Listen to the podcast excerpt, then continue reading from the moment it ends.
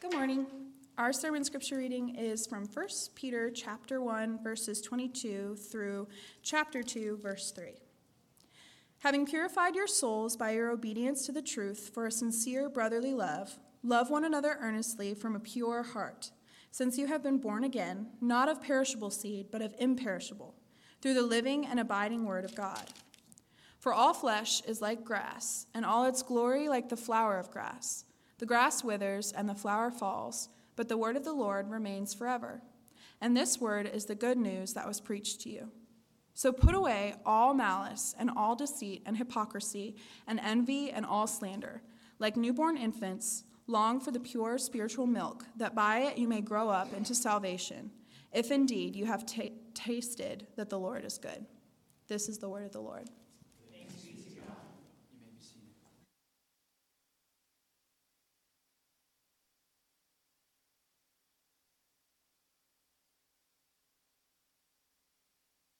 Let me open us with a quick word of prayer.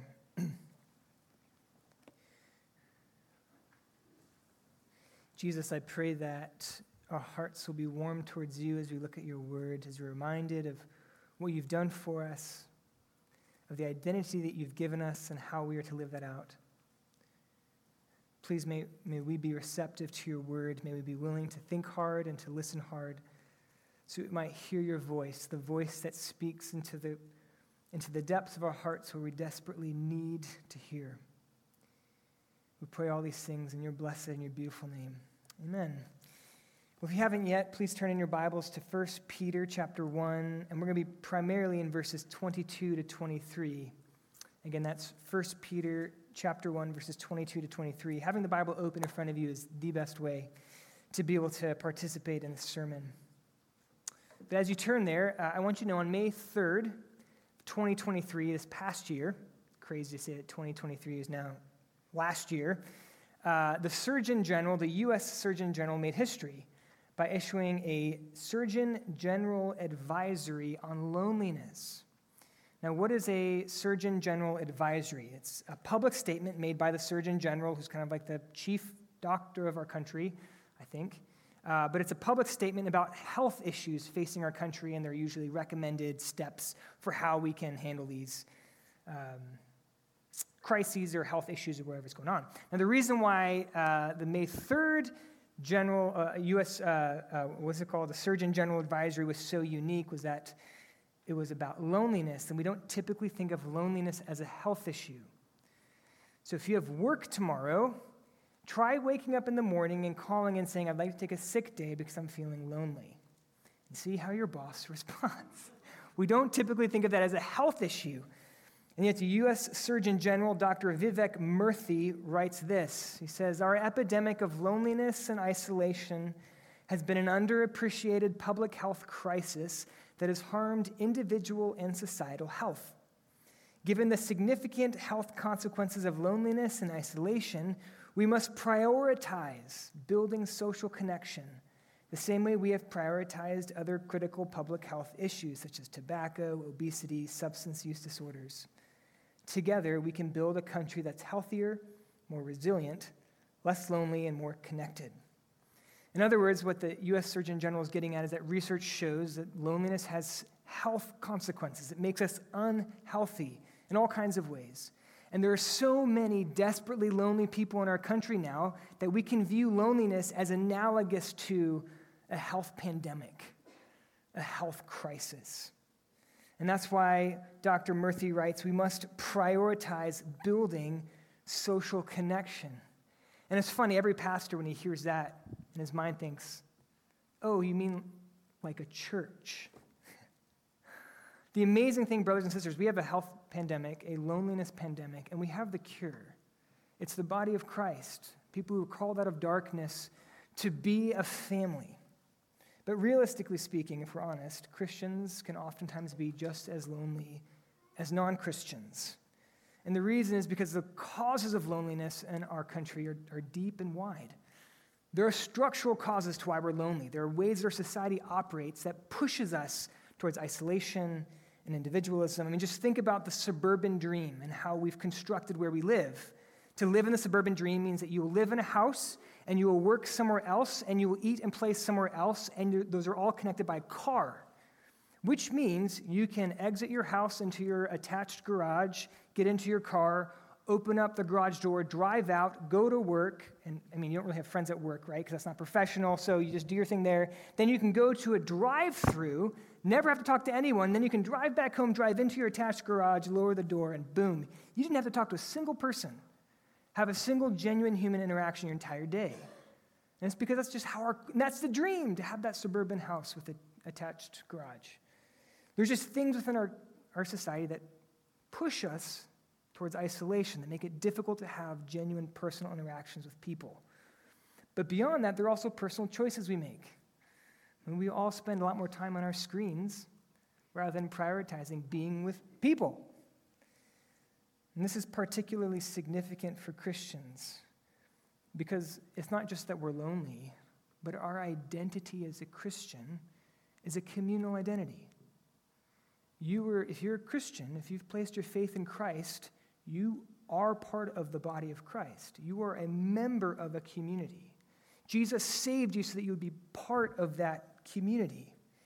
And yet we live in the same kind of structural frameworks that induce and compel us towards this highly individualistic way of living that hinder us from, again, as the U.S. Surgeon General put it, building social connection, or to use a more Christian phrase, hinders us from being the church, from being the family that we were created to be.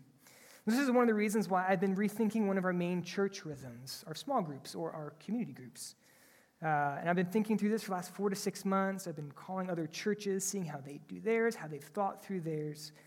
And beginning in February, we're going to be rolling out some changes. And one of them is a name change. They're now going to be called community groups. They're not going to be small groups or home groups or Bible studies or a thing we do Wednesday night.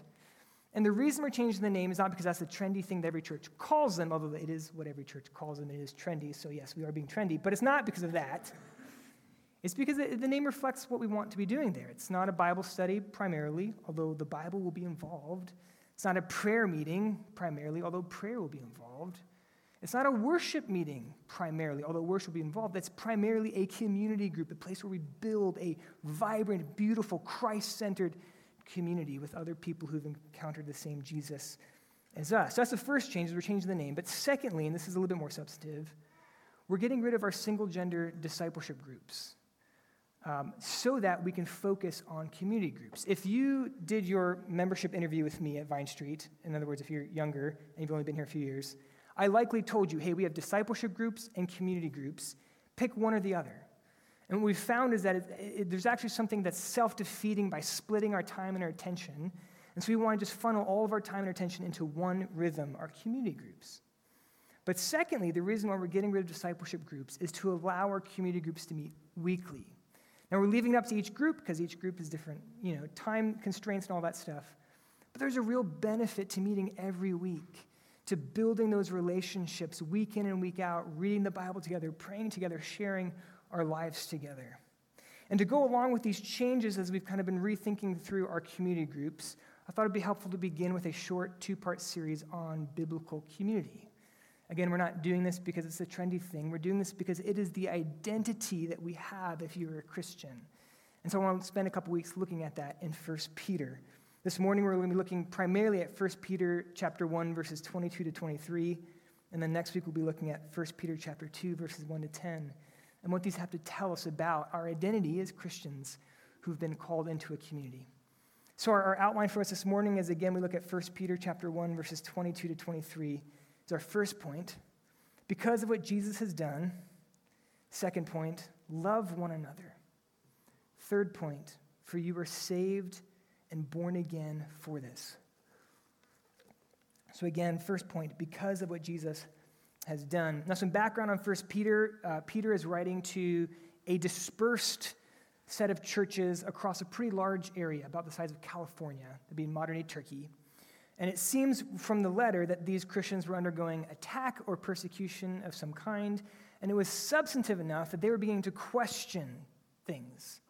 And so Peter writes, is in question their faith, question God's goodness, whatever it might be. And so Peter writes this letter to encourage the Christians to remain steadfast in their perseverance. in fact, he ends uh, his letter in 1 Peter chapter 5, verse 12, by telling them, I've written briefly to you, exhorting and declaring that this is the true grace of God. Stand firm in it. Know that Jesus who bought you with his blood. Don't question that. And be, be steadfast. Don't give up. You know, as we go into 2024, there will be circumstances in our life that may cause us likewise to wonder, question what's God up to, maybe even difficult enough to make us question the gospel and our faith. Personal tragedies, maybe you'll see deaths or miscarriages or sicknesses or just great life disappointments. Maybe you'll see apostasies, friends and family who used to walk with Jesus will walk away. Whatever it might be, there will be things that will come as well. And so that will come to us as well that may cause us to question and wonder what God is up to. So, beloved, hear what the Spirit writes to the Christians 2,000 years ago. This is the true grace of God. Stand firm in it. And our first point is again because what Jesus because what Jesus has done for you and what I want us to notice is that Peter writing this letter of encouragement he begins with these nine beautiful verses of praise to God for what God has done for these Christians. This is chapter 1 verses 3 to 12. This is how he begins. This is the most important thing for these Christians to know up front. Remember what God has done for you. Again, because of what Jesus has done for you. Let's look at um, verses 3 to 5 in chapter 1. Blessed be the God and Father of our Lord Jesus Christ. According to his great mercy, he has caused us to be born again to a living hope through the resurrection of Jesus Christ from the dead, to an inheritance that is imperishable, undefiled, and unfading, kept in heaven for you, who by God's power are being guarded through faith for salvation ready to be revealed in the last time. Okay, what, what does all that mean? Well, it means this Beloved, if you have placed your faith in Christ and you're His, three things have happened to you. One, you have received a new identity, you are an, a new person. Again, verse 3 according to His great mercy, He has caused us to be born again. Something substantive inside you has changed. Doesn't matter what you've done in the past, doesn't matter who you were in the past, doesn't matter what's been done to you. If your faith has been put in Christ, you are a new person. The old is gone, the new has come. And that new identity was not something that you got by your achievements or by your moral goodness. It was not something that was voted on or up for debate, but it was simply by the sheer, inexpressible, unbelievable grace and mercy of our God who loves. And so, while, yeah, you may struggle and you will struggle with the flesh until Christ comes back and makes you whole, you are a new creation, a new person. That's the first thing that Christ has done for you because of this, because he's made you new. Second, because you have a secure future. Look at verse 4. You've been born again to an inheritance that is imperishable, undefiled, unfading kept in heaven for you. Your future is secure. You know how this all ends if you're Christ's. This is a living hope, a hope that gives you life, a hope that's sure. When the Bible says hope, it doesn't use it the way we do. We use it as in, like, oh, I hope I see you again. It's like wishful thinking. But when the Bible uses the word hope, it is a, a, an assurance that we can have certainty over because it's already been guaranteed by something that's happened because Jesus died and then rose again. And because he died and rose again, you can have assurance, hope that is sure that your future is secure, that one day you will, you will go and you will reign with Christ and you'll see him face to face. And any sorrow and suffering that you've experienced in this life, it'll be like a blink in the eternal presence of our Lord. Your future is secure. So, first, you're a new person. Christ has made you a new person. Second, your future is secure. Third, your present is secure. Look at verse 5. Who, by God's power, are being guarded through faith for salvation ready to be revealed in the last time. Again, if you're Christ, God Himself, the King of the universe, to whom there is no comparison, He guards you. Every footstep you take, He watches over you. Your future secure, yes, but your present is secure too. And He may allow difficulties to come in. He may even allow you to stumble, but He will not allow you to fall. Your present is secure. Now, here's the question why, okay, you know, we're going to be mostly looking at Peter's exhortation to the church. This is what you should do.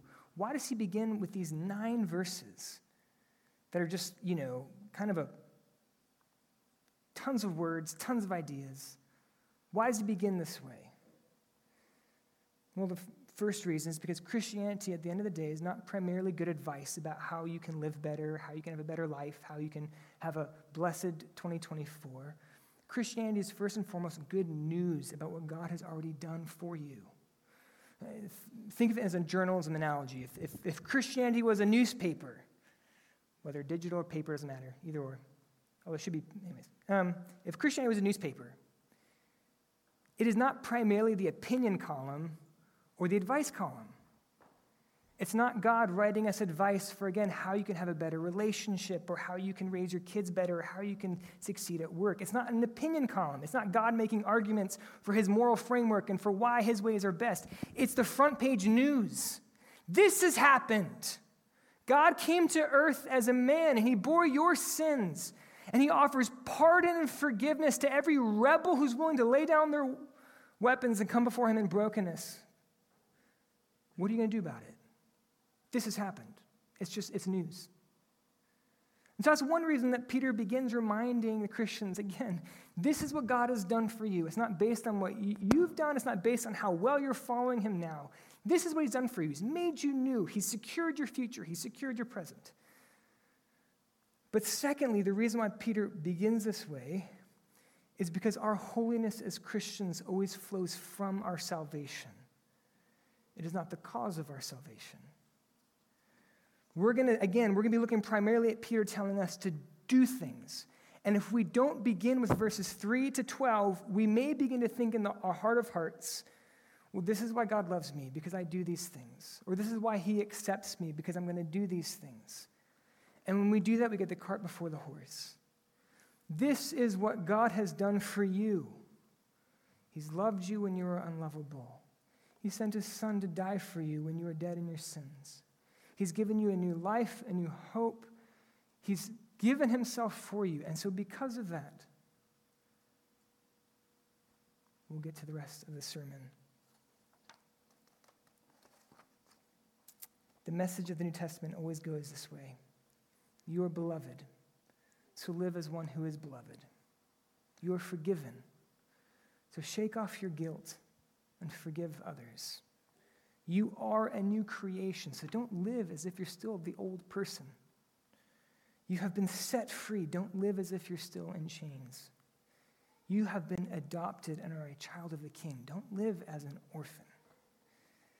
The New Testament always begins with what God has done definitively once and for all through Jesus. And now that you have received such a gift, go and live in view and in light in response to that. So that is our first point. Because Jesus has done this for you. Is that how, what it is? How does it go? Sorry, guys. Because of what Jesus has done. Thank you. Because of what Jesus has done. First point. Second point. Love one another. And here's where we get into the text we're, we're mostly going to be looking at this morning, which is verses 22 to 23. Let me read them for us again having purified your souls by your obedience to the truth for sincere brotherly love, love one another earnestly from a pure heart, since you have been born again, not of perishable seed, but of imperishable, through the living and abiding Word of God. Now, again, to situate ourselves in the letter, Paul begins with this praise of God and reminder to the Christians this is what God has done for you. Because he's done this for you, he's made you new, he's secured your future, secured your present, he then gives four commandments of how we live in light of that. The first commandment he gives in verse 13, he says, So set your hope fully on the grace you'll receive when Jesus comes back. Make that your hope. Secondly, in verse 15, he says, Because Christ has done all these things for you, be holy in everything you do, just as the God who called you is holy. Then the third commandment he gives, verse 22, love one another earnestly and then the fourth commandment is in chapter 2, verse 2 long for the pure spiritual milk, or the milk of God's living word. because Christ has done all these things for you, this is what you should do. Now, we're going to be focusing on that third commandment love one another. Um, and just so you know, the way that Peter writes this commandment, he makes a, he makes a love sandwich. And so he's, he has the command, the meat of the sandwich, love one another. And then he has on, on before and after reasons for why we love one another.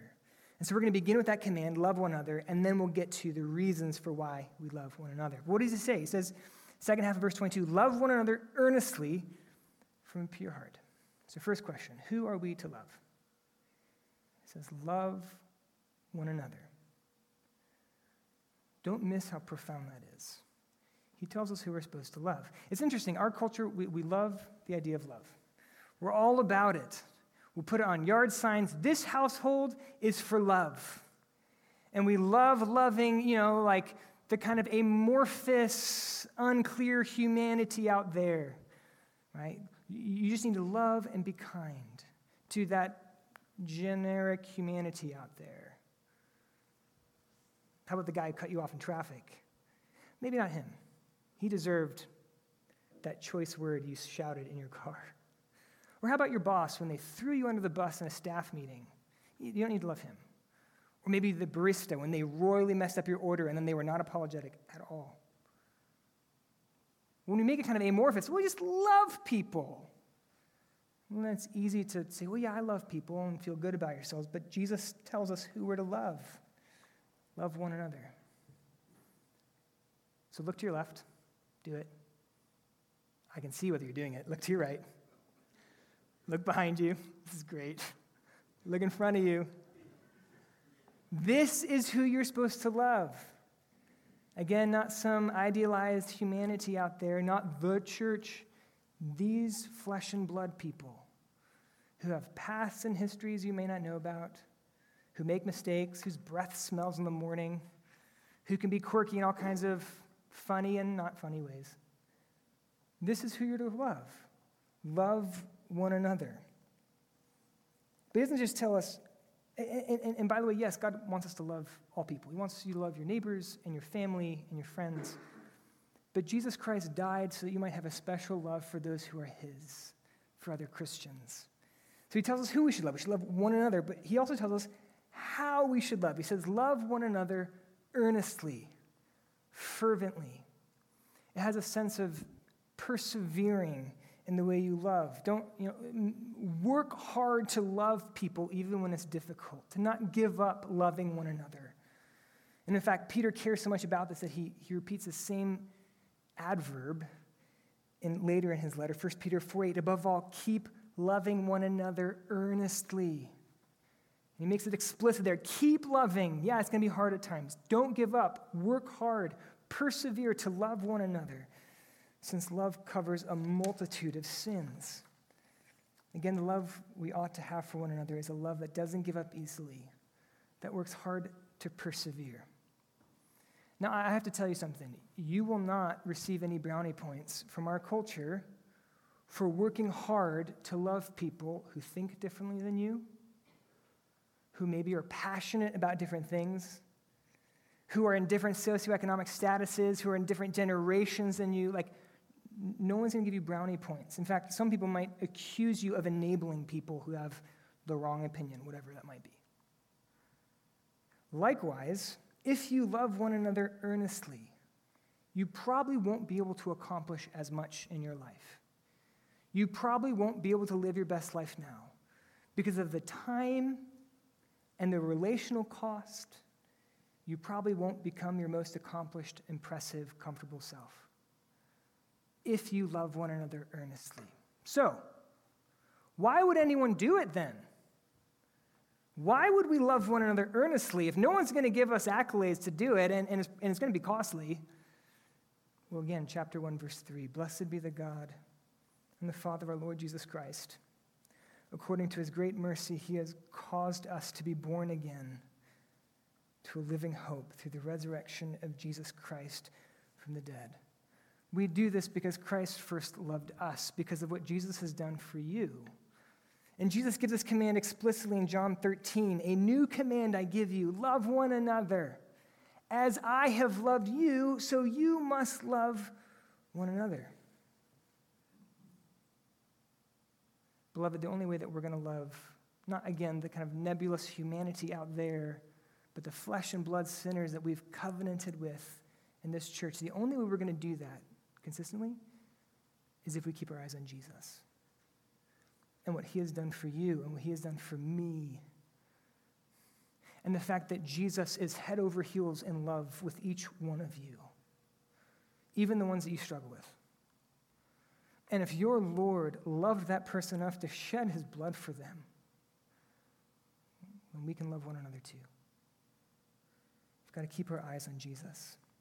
So again, Peter tells us who we should love, love one another. He tells us how to love, love earnestly, perseveringly, work at it, don't give up. But he also tells us love one another from a pure heart. Again, that's verse 22. I'm sorry, yeah, verse 22. Love one another earnestly from a pure heart. Now, in the Bible, purity can mean different things. Sometimes it can mean kind of like ritual purity, like at the temple.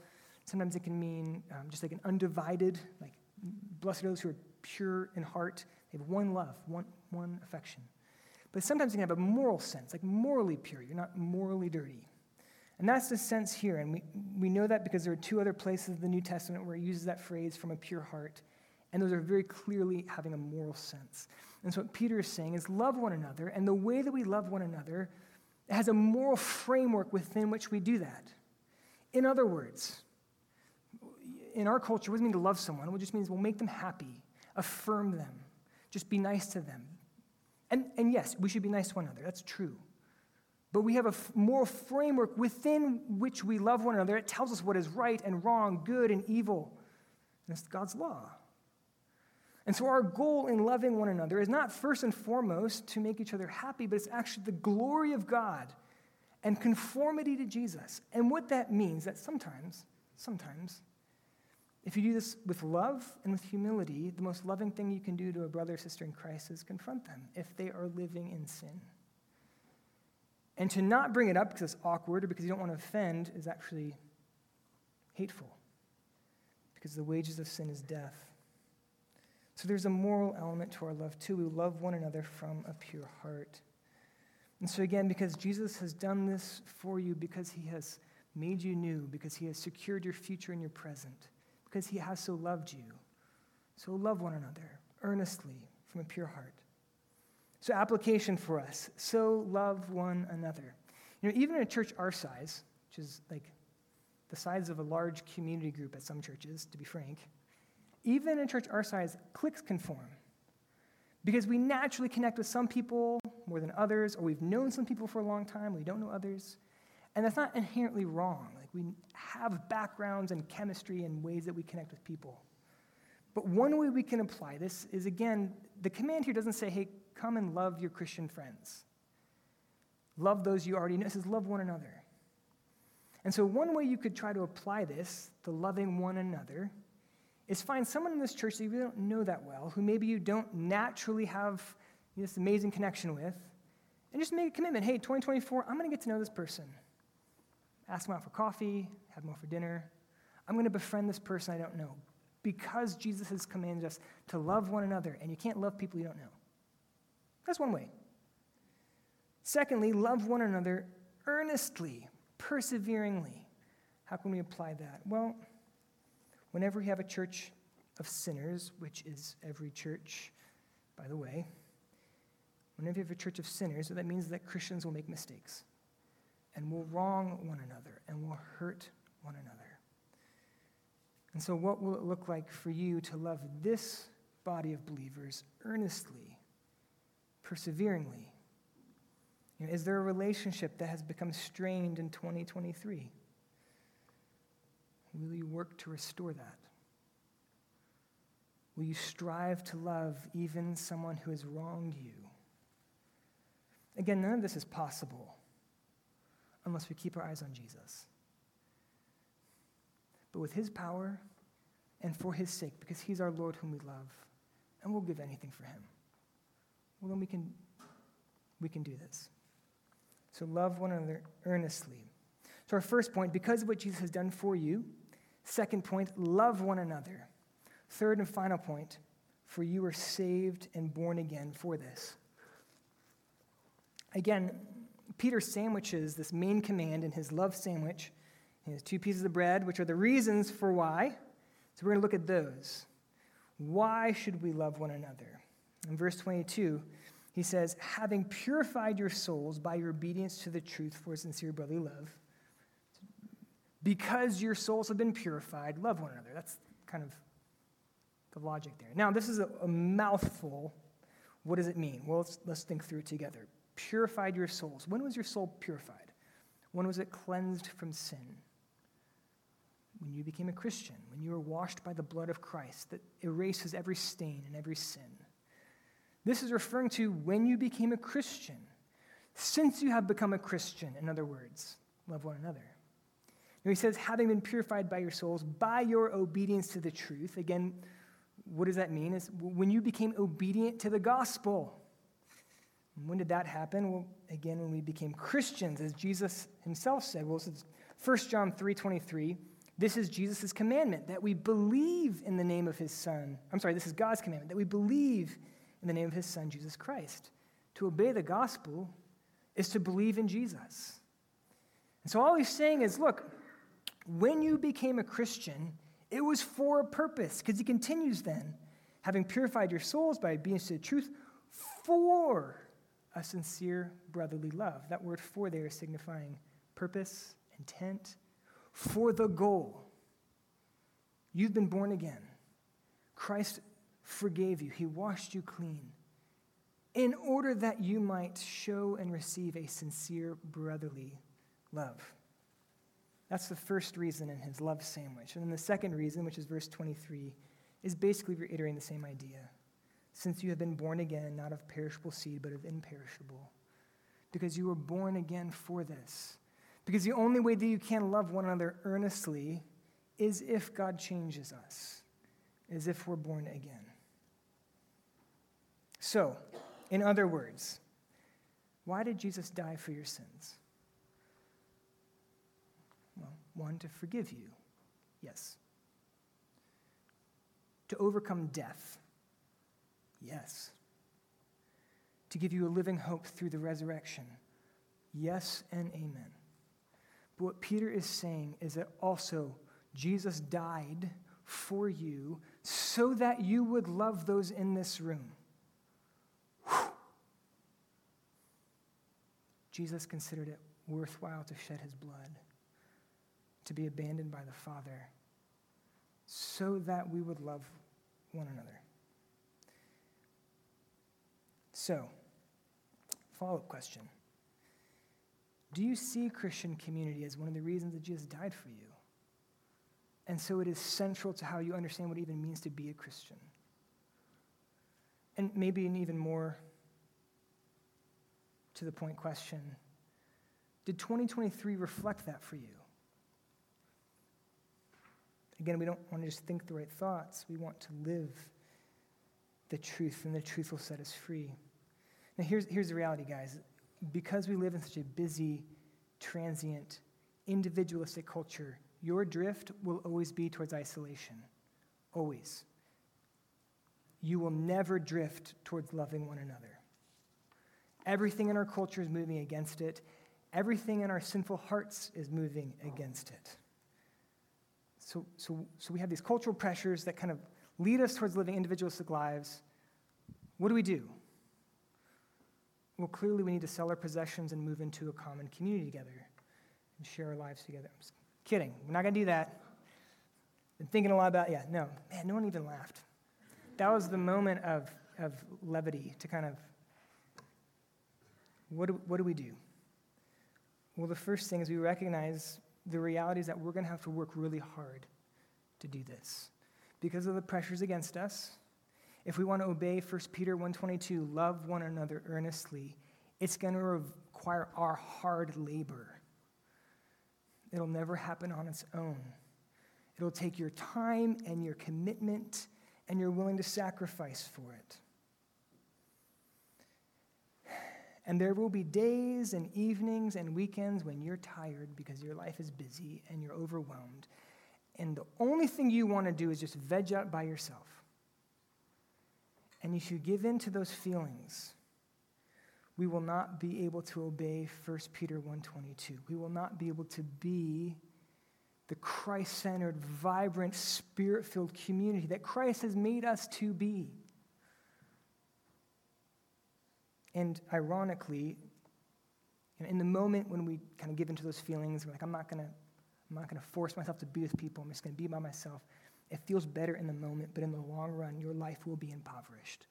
Again, we're in an epidemic of loneliness in our culture. And that's not a Christian saying that, that's the U.S. Surgeon General saying that.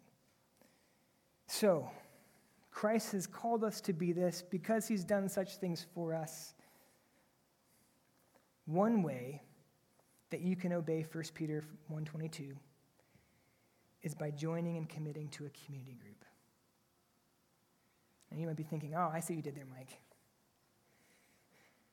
got us all worked up, and then you worked it into your community group thing. And, and, and I need to be honest with you there is nowhere in the Bible that it says, Thou shalt be part of a community group. It's not a biblical command. But I do believe that the principle behind it is very biblical. The principle behind a community group is that we actually know one another well enough to love one another, and then we love one another. And that's why we have community groups. And, and, and um, let me let me shoot straight here for a minute, if you will let me, as one who loves you. I hope you know that. It will be very difficult to fulfill 1 Peter 1:22 if all we do is come to church once a week for Sunday morning. It just will. Now, I need to follow that up with some of you can't come more than that. You're not physically able, and you would if you could, and I get that. And don't feel any guilt. We love you. But for those of us who are able bodied and able to, if our main interaction with each other is the five to 10 minutes of greeting time once a week, you'll, you'll love those you're already friends with, but you can't build relationships, again, on five to 10 minutes of chatting once a week. It's just not possible to know each other well enough. And so, if we want to be a church that really loves one another, and that would be a beautiful thing, an aroma of the gospel to a desperate world, if we want to be a church that loves one another because of how busy we are, because of the drift towards isolation in our culture, we've got to build it into our lives. These regular times where we gather together to read scripture and pray and share our lives. Again, if we just think, I'm just going to wait and make it organic, I don't want to make it forced, then we'll just do it as we have time. If we do that, it won't happen. Because I'm busy, you're busy, I'm tired, you're tired. So if you're not part of a community group, I really encourage you to join one. Uh, again, we won't, we're taking January off, but when we start back up in February, I really, consider, I really encourage you to consider joining one. It won't be convenient, I promise you that. It'll probably be uncomfortable at first if you don't know the people in your group. But this is how we fulfill the command of Jesus to love one another. It's by spending time with one another. If you're part of a community group, recommit yourself to that group. As much as you are able, be there every time they meet. Don't make it like, if I have time, I'll come to community group. Make it, we're going to be there. And I don't know if I have time for the other things in my life because my church community is that important to me. Because Christ died for you so that you would be part of this church. And He's worth everything we can give. So, because of what Jesus has done for you, again, love one another. We spent a month looking forward and looking back during Advent, remembering Christ's first Advent when he came a light into darkness, looking forward to his second Advent when he'll come and make all things right. And as we reflect on that Christ is the light, you know, in the time of year where it gets dark early and we get kind of sad and we don't see the light of day, and we remember that Jesus is the light who brought life and hope and peace into our lives. But, brothers and sisters, he did that so that you would be part of his church so that you would love one another. And in loving each other, we are a beautiful aroma of the gospel to a watching world. So, by the grace of God, by the power of his Spirit, because Jesus has bought us and owns us and has loved us first, let's live into that reality in 2024 more and more. Let me pray.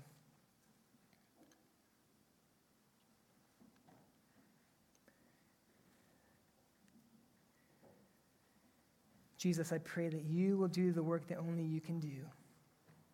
Only you can bring strangers and make them family. Only you can change a leopard's spots and melt a heart of stone. Only you can forgive us. Only your blood can cleanse us. And only you can then form us into the community saturated in the gospel, full of the Spirit that you've called us to be. We offer our lives to you. May you do with us as you see fit. May our lives bring glory to you. Pray this in your beautiful name. Amen.